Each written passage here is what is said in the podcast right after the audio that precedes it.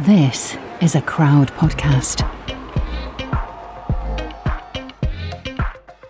Welcome to the Fertility Podcast, where we aim to educate and empower you on your fertility journey, whatever stage you're at. I'm Natalie Silverman, a broadcaster and fertility coach, and I had my son after successful fertility treatment. And I'm Kate Davies, an independent fertility nurse consultant. We'll be your trusted guides, chatting each week with experts and people just like you to let you know you're not alone. Let's dive in. Welcome to another episode of the Fertility Podcast. Can you hear a difference? Because I, I, your smile, you did the. Sorry. Right, go on. It's fine.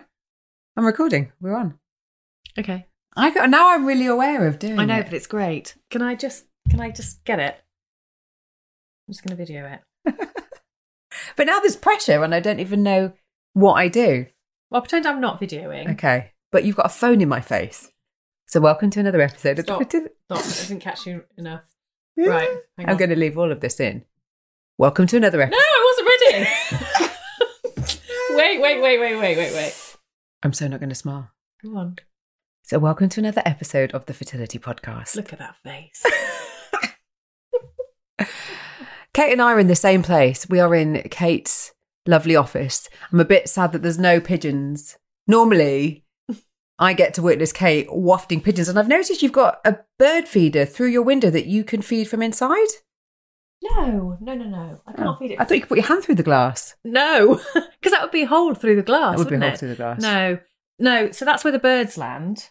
But the issue is the cat has now found it. Oh, really? So she sits on this ledge and she launches herself at the bird feeder on the other side of the window. If you're listening to this, you'd be like, I've got no idea what you're talking about. So I'm assuming you're going to put that video Oh, somewhere. Oh yeah, I'm going to. I'm going to take a photo of it. Ah, we've had a lovely day. We have been clambering through a buttercup field. we have. I was almost eaten by a cow. that was very funny. They seem to like you. I think it's because of your red dress. Yeah, I didn't look to see if any of them had rings through their noses because they were coming quite fast towards me. Kate and I went traipsing through the field with Dan, our photographer friend, wearing white pumps, both of us, to have some pictures taken because this is the first time we've actually been in each other's company for over a year. Yeah. And we really needed to have some pictures taken. So make sure you're following us on our socials to see the pictures. I'm at Fertility Poddy. And I'm at your fertility journey. Now, um, put the phone away. Okay. Now I'm getting a bit like subconscious. Yeah, but I'm, I'm glad to make you subconscious because you normally make me subconscious. Self-conscious. It's not Self- subconscious. What's subconscious? we both said it, didn't we? Do you know what? I think it's also we were both a bit blown away having just read the latest update from the amazing Jessica Hepburn, um, who has been on her mission to climb Everest. And we're not going to say anything other than check out her updates because by the time we share this, she'll probably have updated everybody like she's updated. We were on her email list. Um, if not, I'll put a link in the show notes to this Mhm. about Jessica because she's amazing and it's kind of made the pair of us a bit emotional yeah, I think it hasn't really it? has. bless her, she's not been well, is what we can share. She's had a chest infection, so that's obviously impacted what's going on with her. But we really have enjoyed hanging out, Mhm. making some ridiculous videos that we'll be sharing with you, and just going through our kind of plans for the pod. And that's after having a few glasses of wine last night. Yeah, we well. did. We had a Kate's husband cooked dinner. I got here about nine o'clock last night, Yeah. and we had a good old chinwai till about midnight, didn't we? Yeah, we did. I have to say, I woke up in the early hours. Well, early hours f- for most people, it's my normal waking time before six o'clock, thinking, "Oh my goodness, why did I drink that I wine? know, I I, don't too. want to have my photo taken today." Mm, But we did a good job. I think so. We did a few outfit changes. Proof will be in the pudding. Yeah, we'll see. I mean, ultimately, when you see the pictures that we share online, feel free to tell us whether we've just, you know, Look dreadful. whether we're deluded. Neither of us like having our pictures taken, and you'll know from the Insta community that there's a lot of people who are very happy in front of the camera, and Kate and I are constantly mm. moaning about how we're not.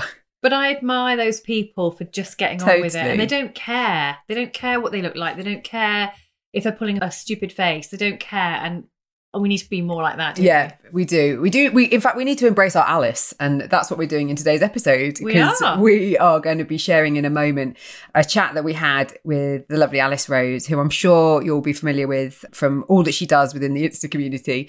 We're talking about Alice's route to parenthood, really, and the treatment that she had. In particular, we're focusing on ovulation induction and explaining what that means. So, if there's any questions, as always, do get in touch with us. We'll put all our links at the end of the episode and mm-hmm. uh, I've still got a video in my face. Know, I've still got the phone going in my face. There's a reason that I do audio. Uh, but so if this sounds a bit different, it's because we're in Kate's office. We're not in, not in I'm your, in my booth, in and, booth. and, we're both on the one mic. Make sure you listen all the way through because, of course, we've got our chat with James Dickopoulos, our expert.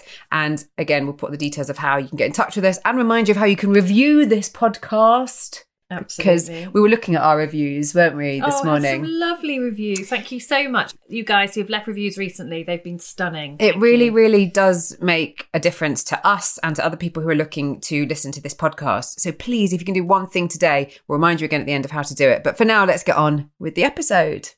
So, welcome to another episode of the Fertility Podcast, and a big welcome to Alice Rose, a former fertility patient, a mom of two little ones. Alice, as you may well know, she's a campaigner, she's a mindset mentor, and a constant presence in the TTC Instagram space. And um, we've known each other for, I was thinking, we met, I think, at Fertility Fest in 2018. That was when our paths first crossed. But welcome to the podcast again.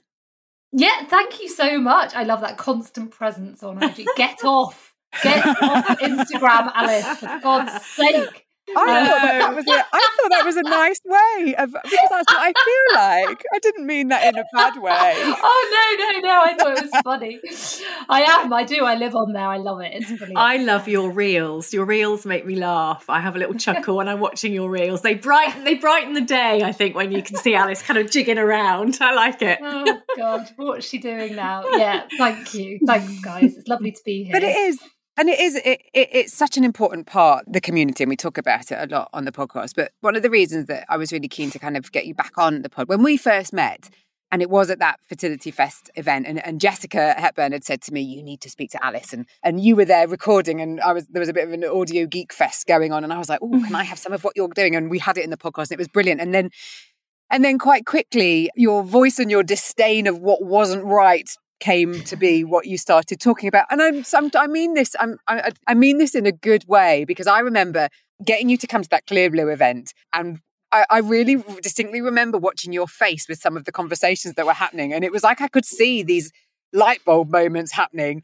and, and your whole think what not to say campaign has been such a huge part of you and your work in this space and i think it's it's been trailblazing really in the conversations it's generated and and i hope you're really proud of it because it's definitely been something that has been a big part of of of what we've all been trying to do over the last few years Mm, oh, thank you for saying that. Yeah, it's funny. I think the think or not to say thing will just, yeah, I think it came from when I first started the Instagram account and then, yeah, going to things like the Clearblue thing. And I was like, wait, there's like a disconnect between the conversations and then what people are actually feeling and and then the disconnect between health professionals and their patients and the disconnect between friends and and people going through it you know? But you know it's it's my voice is just one of of many and it's something which yeah i am i'm definitely proud of of where it you know where it started and and what it kind of went on to do and all the things that you know all the conversations that i've had as as a result of it.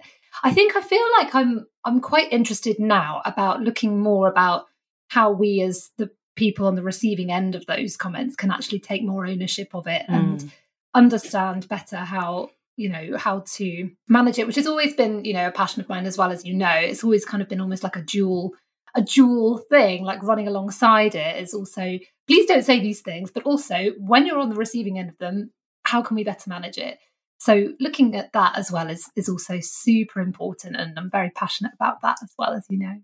And you do it so well, Alice. You know, I think like like we said, you are this this fantastic presence that's there. You, you do it with so much humour, and I guess because you you come from that kind of background, don't you, of of having that knowledge and that ability in the in the kind of like theatrical world, and you bring that to it so well. So it just it's just so it's so watchable that's what I think. It's Aww. so watchable and it resonates. Your voice resonates with so many people in the community.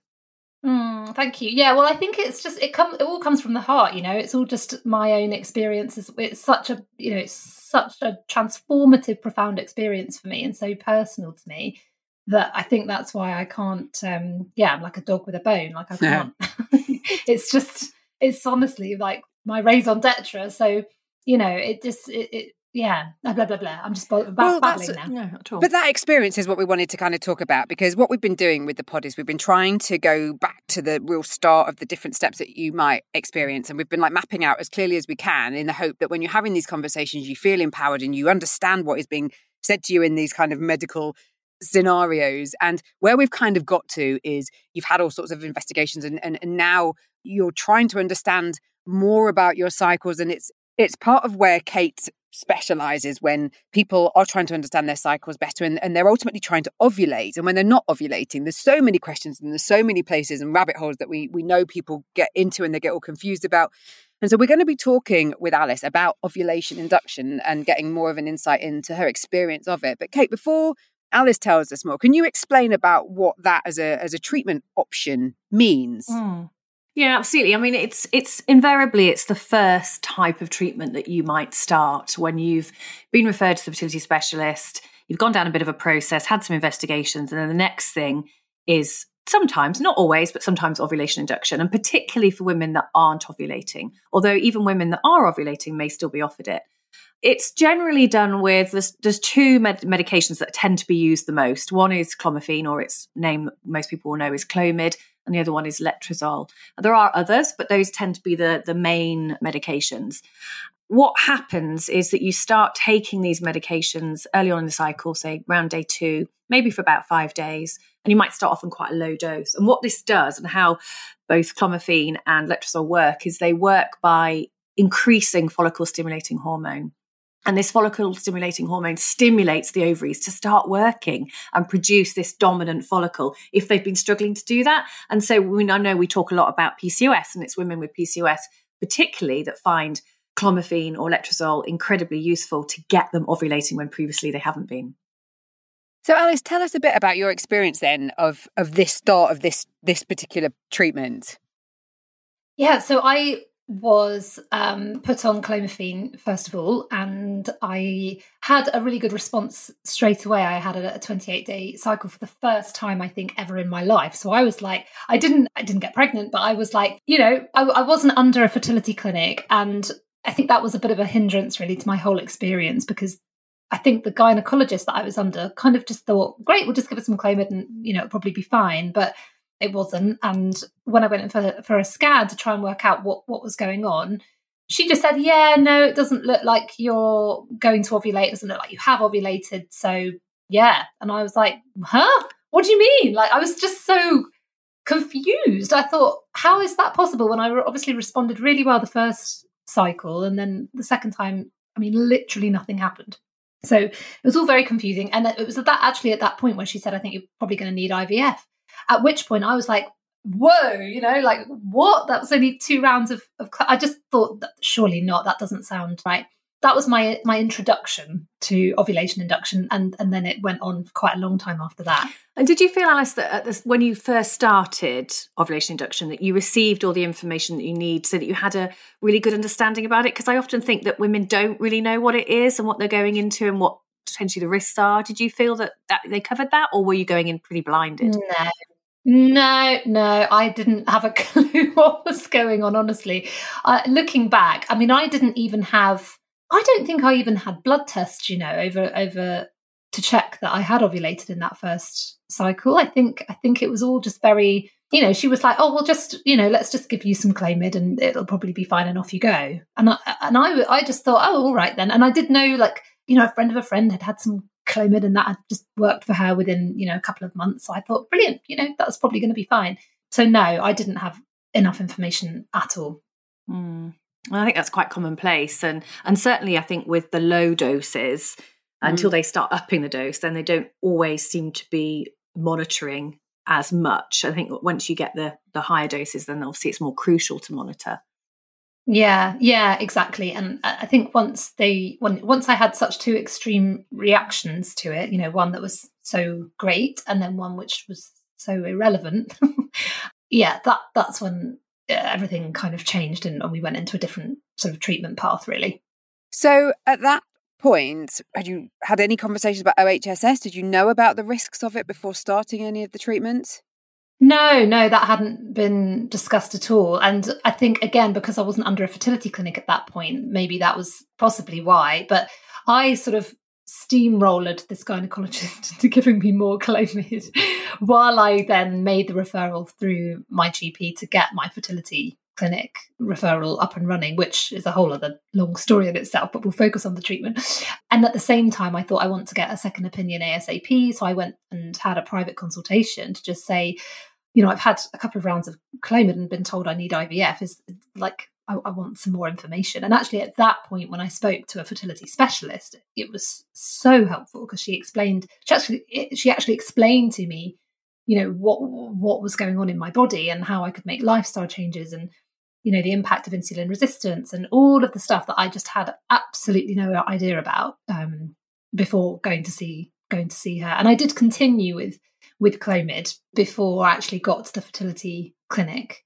the, the NHS fertility clinic. I, I, I kept trying with it, but just had such varying levels of, of response, and it was it, it's a, it's quite it's quite emotionally like the the burden of it all felt quite heavy because it all felt so on my shoulders. Like I I felt like yes, I've been given some drugs, but everything else was down to me to try and get my body to respond to the drugs. So you know all the dietary changes I was making, I was I was googling everything. I was trying to absorb like all this information about learning about how my body worked and how I could you know what every single possible thing I could possibly do to to get it to respond to the drugs and and track my cycles and do the you know have sex at the right time. And it just felt like it felt like really hard work really hard work. And it was really not a fun time.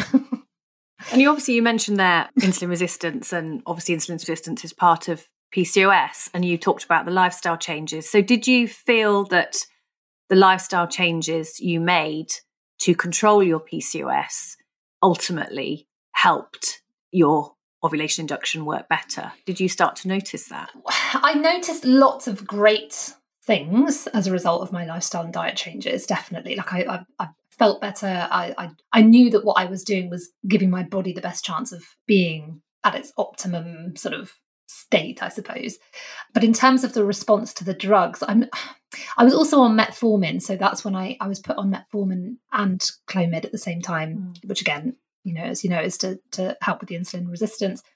And it's just, it's really hard to say because my my cycles did seem to be getting slightly shorter after that magical first 28 day cycle. By the way, that that was never again that that never again happened for me. So I don't know what happened that first time, but I'll, I'll always remember the cycle. memory.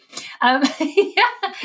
So that, and then you know after that, even with the metformin and higher doses of Clomid and the dietary changes, I still was quite long cycles of well I, got, I gosh I can't remember the exact days days now but but definitely a bit too long and you know ovulating a bit too late in the cycle. And and remember my fertility consultant who I was I only saw her kind of once or twice um, because again you know I wasn't under the NHS clinic at that point. So I was sort of doing all this a bit remotely as well. But I remember you know, learning that I think this is right, and Kate, please correct me if I'm wrong, but the, the later, you know, you ovulate in the cycle, it, it's probably not great because the like the eggs are a bit old or something. I can't remember yeah, I mean, it, yeah, it, it's that. I mean, that's a really good point that you've raised there because obviously we do see that women with PCOS who have very long cycles will conceive a long cycle, but I think there is an argument there that you know with PCOS, your egg quality may not be as good anyway. So therefore, yeah, you're right. The longer you go, you potentially you're looking at having more difficulties for sure. Mm. Um, which, which, way it goes is difficult to know, but you know certainly that, that does seem to be a, a part of it. Mm. So at that point, Kate, if someone like Alice had come to see you and this is what had gone on, what would you be saying? Would you be saying we'll carry on with the Clomid side and see if we can try and get? Because how long are we talking, Alice? By this point, that you you're trying with the Clomid? Would you say? Um, well, I think by that stage I'd already done I'd done six cycles of Clomid. Because you say, Kay, don't you, that there's a certain amount of time that you shouldn't continue on it? Well, it's for self safety reasons. You're only mm. really maximum normally is six cycles. Some women will be able to get a bit more than that. But for the, the kind of balancing out the risks, you tend to not go beyond that too much. So that's the issue. You kind of want to make, so I guess in answer to your question, Natalie, what I would be saying to people is you want to make the most of that time that you're on ovulation induction. Yeah. And so, you know, therefore, that's when you're looking at the lifestyle, that's where you're looking at the right supplements, you know, taking kind of metformin if it's prescribed, although there's still a bit of, uh, we're still quite unsure about the, the use of, of metformin, but it's still prescribed. So, it, I mean, as we've talked about in numerous occasions when it comes to PCOS, the number one treatment is lifestyle changes. That's how you're going to treat your PCOS and to do the best for you, both with hormonally, ovulation, encouraging better ovulation, also the long term risks and your general symptoms of PCOS, mm. which you clearly want to try and get rid of because you don't, nobody wants those nasty symptoms. So it is all about taking control as much as you possibly can yourself and doing all those lifestyle changes to optimize your fertility and optimize the ovulation that you're going to have with your ovulation induction medication. And did you feel guided, Alice? Did you feel that you knew that this is that there, that there was a potential outcome here? That you know you were doing all this stuff and that there, you were seeing improvements you've talked about in your lifestyle, but ultimately, you know, mm. you want you want that successful pregnancy naturally. But did you mm. feel that there was guidance, or you were just endlessly trying, and then it's obviously get, kind of having having that emotional toll as well, like you say? Yeah, so before I got into the NHS fertility clinic, the only guidance I had had was that one consultation, and then I think mm. I had a mm. follow up phone consultation with this with this consultant. But that guidance was very clear, I have to say, and I left that. I did leave that appointment. I really remember thinking, "Oh, thank God!" You know, people have someone's listened to me, someone's given me like all this stuff I can now try, and I felt really hopeful at that point, like much more hopeful than I had done, you know, previously. And by that stage, I'd already had, you know, an operation and a couple of rounds of treatment. So I think I did, yeah, I did have some guidance, but I, I do, I, I also do remember leaving that. Although she'd said to me, you need to make all these changes, she hadn't really explained how. So I remember leaving and just thinking, oh God, like what what can I eat? Like what am I supposed to do now? And actually I was so overwhelmed by Google and by everything, all the information that I could potentially find on the internet that I just found myself a nutritionist and I made a consultation, and that was really helpful for me. And she recommended supplements, and she rec- she gave me loads of recipes, and and that that was my like little bible, and that that changed everything. So I was like, brilliant, right? I know what I'm doing medically, I know what I'm doing lifestyle, and I really threw everything at it. I'm a kind of all or nothing person, so I was like, yep, here we go, this is going to work, and just did everything, and it didn't work. but you know, I, I, did I did give it my best shot. You know, as I say, I did feel I actually felt amazing on it. I have to say, like I felt even despite you know being on those drugs, the, the diet and lifestyle changes. Plus, I was also doing a lot of mindset and self discovery work at that point too. So that all that combination actually meant that mm. while I wasn't seeing the two lines on a stick, I was having quite major progress in other ways. And I know you talk about that. Sorry, Kate. You talk about okay. the importance of that and it's something that we're always trying to highlight is that emotional piece that needs to happen throughout this so that it's not a constant negative when each month it's not happening and it is so important so we're going to jump in about another part of treatment kate no, I was just going. To, I was going on to the support side of it mm. actually, because I was listening to you talking, and you know, you said about throwing yourself into nutrition, and you'd got the medical side of it nailed. And I think we're we're so good at doing that, aren't we? We do all those physical things, and then the last thing we think about is our mind. And then you mentioned about the fact that you were doing some self discovery work and some mindset work. So I'm just really intrigued because you're there certainly now giving your support to everybody. Who was there for you? Who gave you that support? Uh, Julia Cameron, The Artist's Way. oh, that's a really quick answer. Okay yeah, she changed my life absolutely. So I um wow. I did that course myself. It was self study. It was self paced. It was just through a um, you know someone had given me this book a couple of years before and it sat on my shelf and I I just thought now's the time and I, I worked my way through it and um yeah it completely changed my life and also you know I was also having some alternative therapy so I was seeing seeing an acupuncturist and that was wonderful and i was seeing a reflexologist and that you know again that was kind of like therapy but in terms of my own mindset work that that was a self-paced thing when we're talking about this stage and you're trying to get pregnant and there's this there's this intervention that the, the ovulation induction and as we've highlighted these lifestyle changes and this very important mental health piece what then happens if you've not got success? Like, because what we obviously want to highlight for anybody listening who might be identifying at the same stage is were you guided into the next stage or were you as we also talk about being your own fertility advocate going right this is not happening in my time frame therefore what are my next options? How did it how did it fall for you? Yeah so i was you know as i mentioned a bit earlier the fertility clinic referral for the nhs hospital just you know that that was kind of something that i was trying to get in and it just kept getting cancelled and it took ages and so just to come to the time frame thing I was feeling incredibly frustrated because of the lack of ability to move forward with the treatment progress because I just couldn't get my appointment.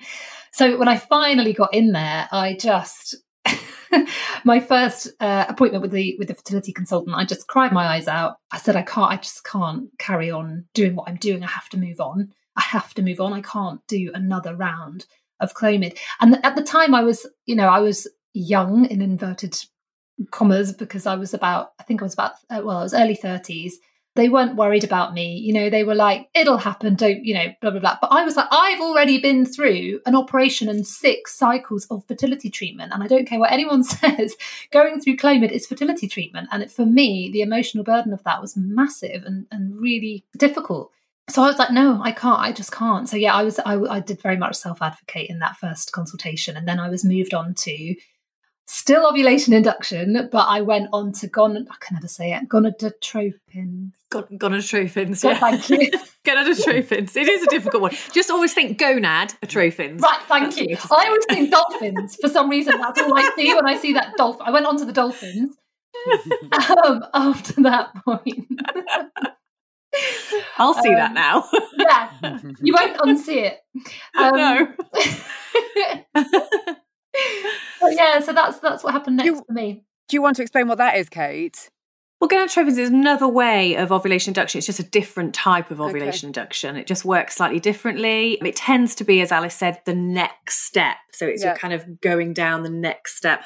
Gonadotropins are also given with IVF as well. So for some women, so it so really more drugs. depends on the protocol. More drugs, more absolutely. expectation, more disappointment. Mm. It's also inject, you know, injections. So, Injection. you know, I, I, went through four rounds of that. I mean, I always say, well, it was essentially, you know, almost half of, of an IVF round, really. I mean, you're still doing all the scans, you're doing all the injections, you know, you're a pincushion, and you're very much feeling like you are in fertility treatment. And yet, I just don't see it recognized as such in, in most chat. People think of fertility treatment as IVF, and, you know, that's one, absolutely. But it, it mm. actually, you know, going through all yeah. the other levels to get there can sometimes be mm. really really difficult.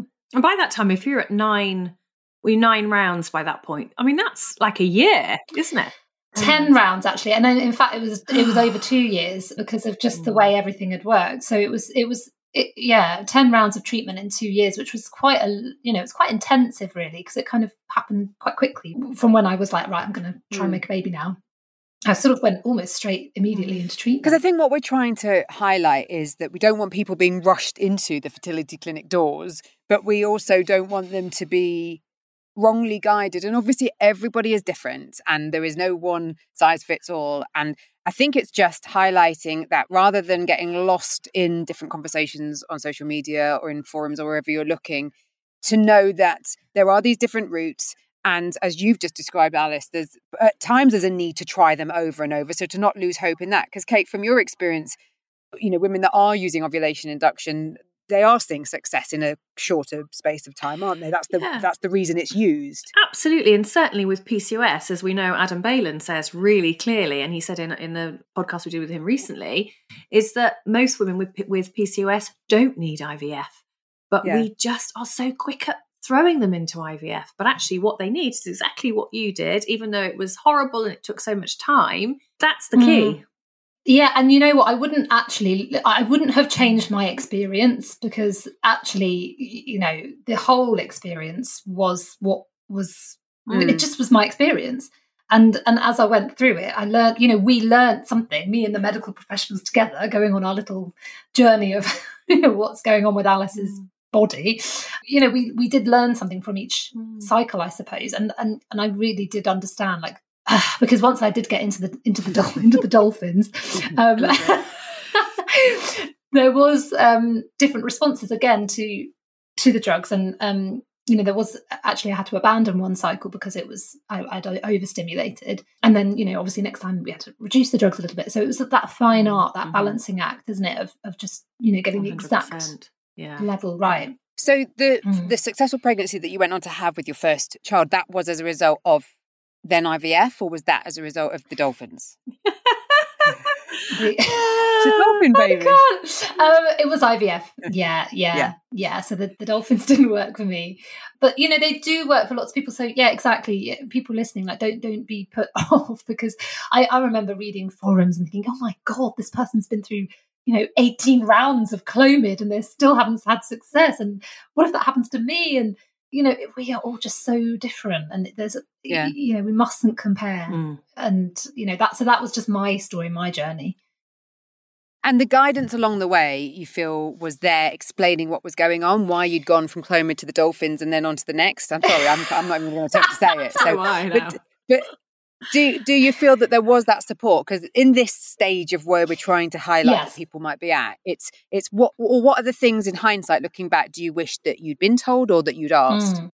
I think by that stage, because I, I, was I was in the fertility clinic by that point. I, you know, I was under. I was actually seeing um, a counsellor at that point as well, an NHS fertility counsellor who was amazing.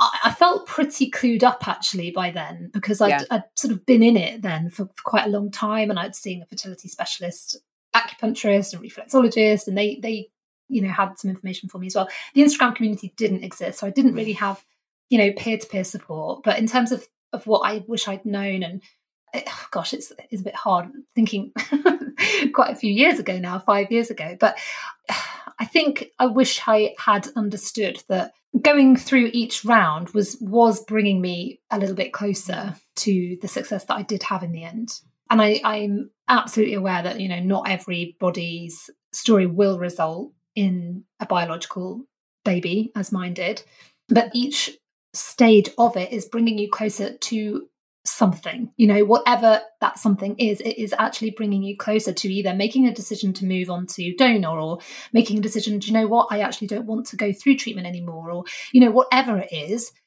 each part of that experience is not wasted um, as much as you feel like it is and you want to throw things at yeah. people when you you know I, I, totally get it and i was there but it, it does all build into your story yeah i think that's really sound yeah. advice is there anything kate you'd add if people are maybe listening and they've been they've been in this ovulation induction phase and you know hearing what alice is saying feeling yes i don't because I know we always, always talk about advocating for you know what mm. you want next, but there is a an element of confidence and if that emotional toll has taken hold and you know there's effects happening in your work life or family life and you know it's too overwhelming what would your advice kate be for people to you know to, to almost to push on or to make that next step be it carry I on i think my advice kind of on the medical side when it comes to ovulation induction is don't stay doing the same thing if you're not getting the results so for example some women won't respond to Clomid, yet they'll respond to letrozole.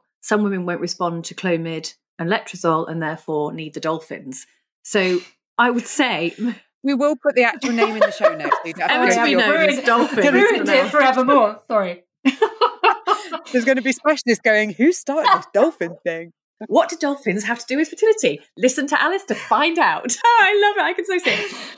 Yeah, I just be your self advocate, be your fertility advocate, and push. If you feel that you're not responding or that nothing's happening, because you can only have this small, finite amount of ovulation induction, don't hesitate to go back and say to your doctor, look, this doesn't appear to be working. What can we try next? And I think that is the most crucial point when it comes yeah. to ovulation induction. No, I think that's really, really helpful. And I actually, that's what I wish I had known. now that I hear it, I'm like, yeah, that, what she said, okay, what she said. Perfect. Well, thank you, Alice, and we'll put all of Alice's details in the show notes if you're not following her already on um, on your socials. And thank you for explaining what it was like for you. And I think it, it just really clarified the importance of what we're also talking about is this whole mental health piece from the outset of when you're trying to conceive, not just when the shit hit the fan. We want you to be really aware of it from the word go as much as possible. Thank you, Alice. Now I bid you farewell and have your haircut because we know this is so a very excited. momentous moment. it's so Thank exciting. you so much. Thank you. Great to talk. Thank you Bye. so much, Alice. Ask the expert. Ask the expert. Ask the expert. Ask the expert. Ask the expert. This lady says, I've had four pregnancies, one missed a miscarriage, and one ectopic, and the left tube was removed as a result. But she's also got two amazing sons, which is great. She said, I've never had a problem falling pregnant. All four pregnancies happened in month one or two of trying, but we've started trying for a third and it's not happening. I've been tracking my ovulation and I get a positive surge on day six and then again on day 11, both only one day and then the stick is negative the next day. Could it be that I'm not ovulating? I'm not a massive fan of ovulation sticks. I think they make things too much like a military operation and, and often stress people out more. And I think to be honest, if this lady has got a regular cycle, that's such a good sensitive test in itself for, for ovulation. I think to be definitive, just get a progesterone level done uh, at around day, day 21, and that should give her an idea. Clearly, with having had one ectopic, the chances are going to be a little bit lower, not halved, a little bit lower with, with just the one tube. And the other factor is whatever pathology may have caused the ectopic in one tube may also be potentially impacting on, on how viable how functional that, that other tube is. So if she hasn't already, it's worth getting the other tube checked.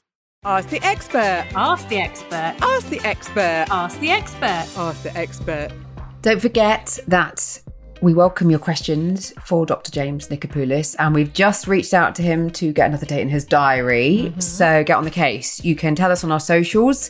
If you've got a question, I'm at Fertility Poddy. And I'm at Your Fertility Journey. Or you can always email info at thefertilitypodcast.com, or you can pop a note in the closed Facebook group, which is just called the Fertility Podcast, and we'll get your questions answered. Also, whilst we're asking you to do something for us. We'd love it if you leave us a review. I know we mentioned it at the start, but we did love reading the reviews. Mm. It was mm. really nice reading them together, actually. It was really nice, yeah. yeah. We're soppy gits. so if you can just take a moment, just grab your phone. The easiest way to do it is in Apple Podcasts. Um, but also if you check the bio at Fertility Pod, I always put links of how you can review the podcast as well. So it's pretty straightforward for you to do it. And it makes such a difference for people thinking of listening to this podcast to see up to date reviews, which is why we do keep asking. So thank you as always. And from the comfort of Kate's lovely office, until the next time. Crowd Network, a place where you belong.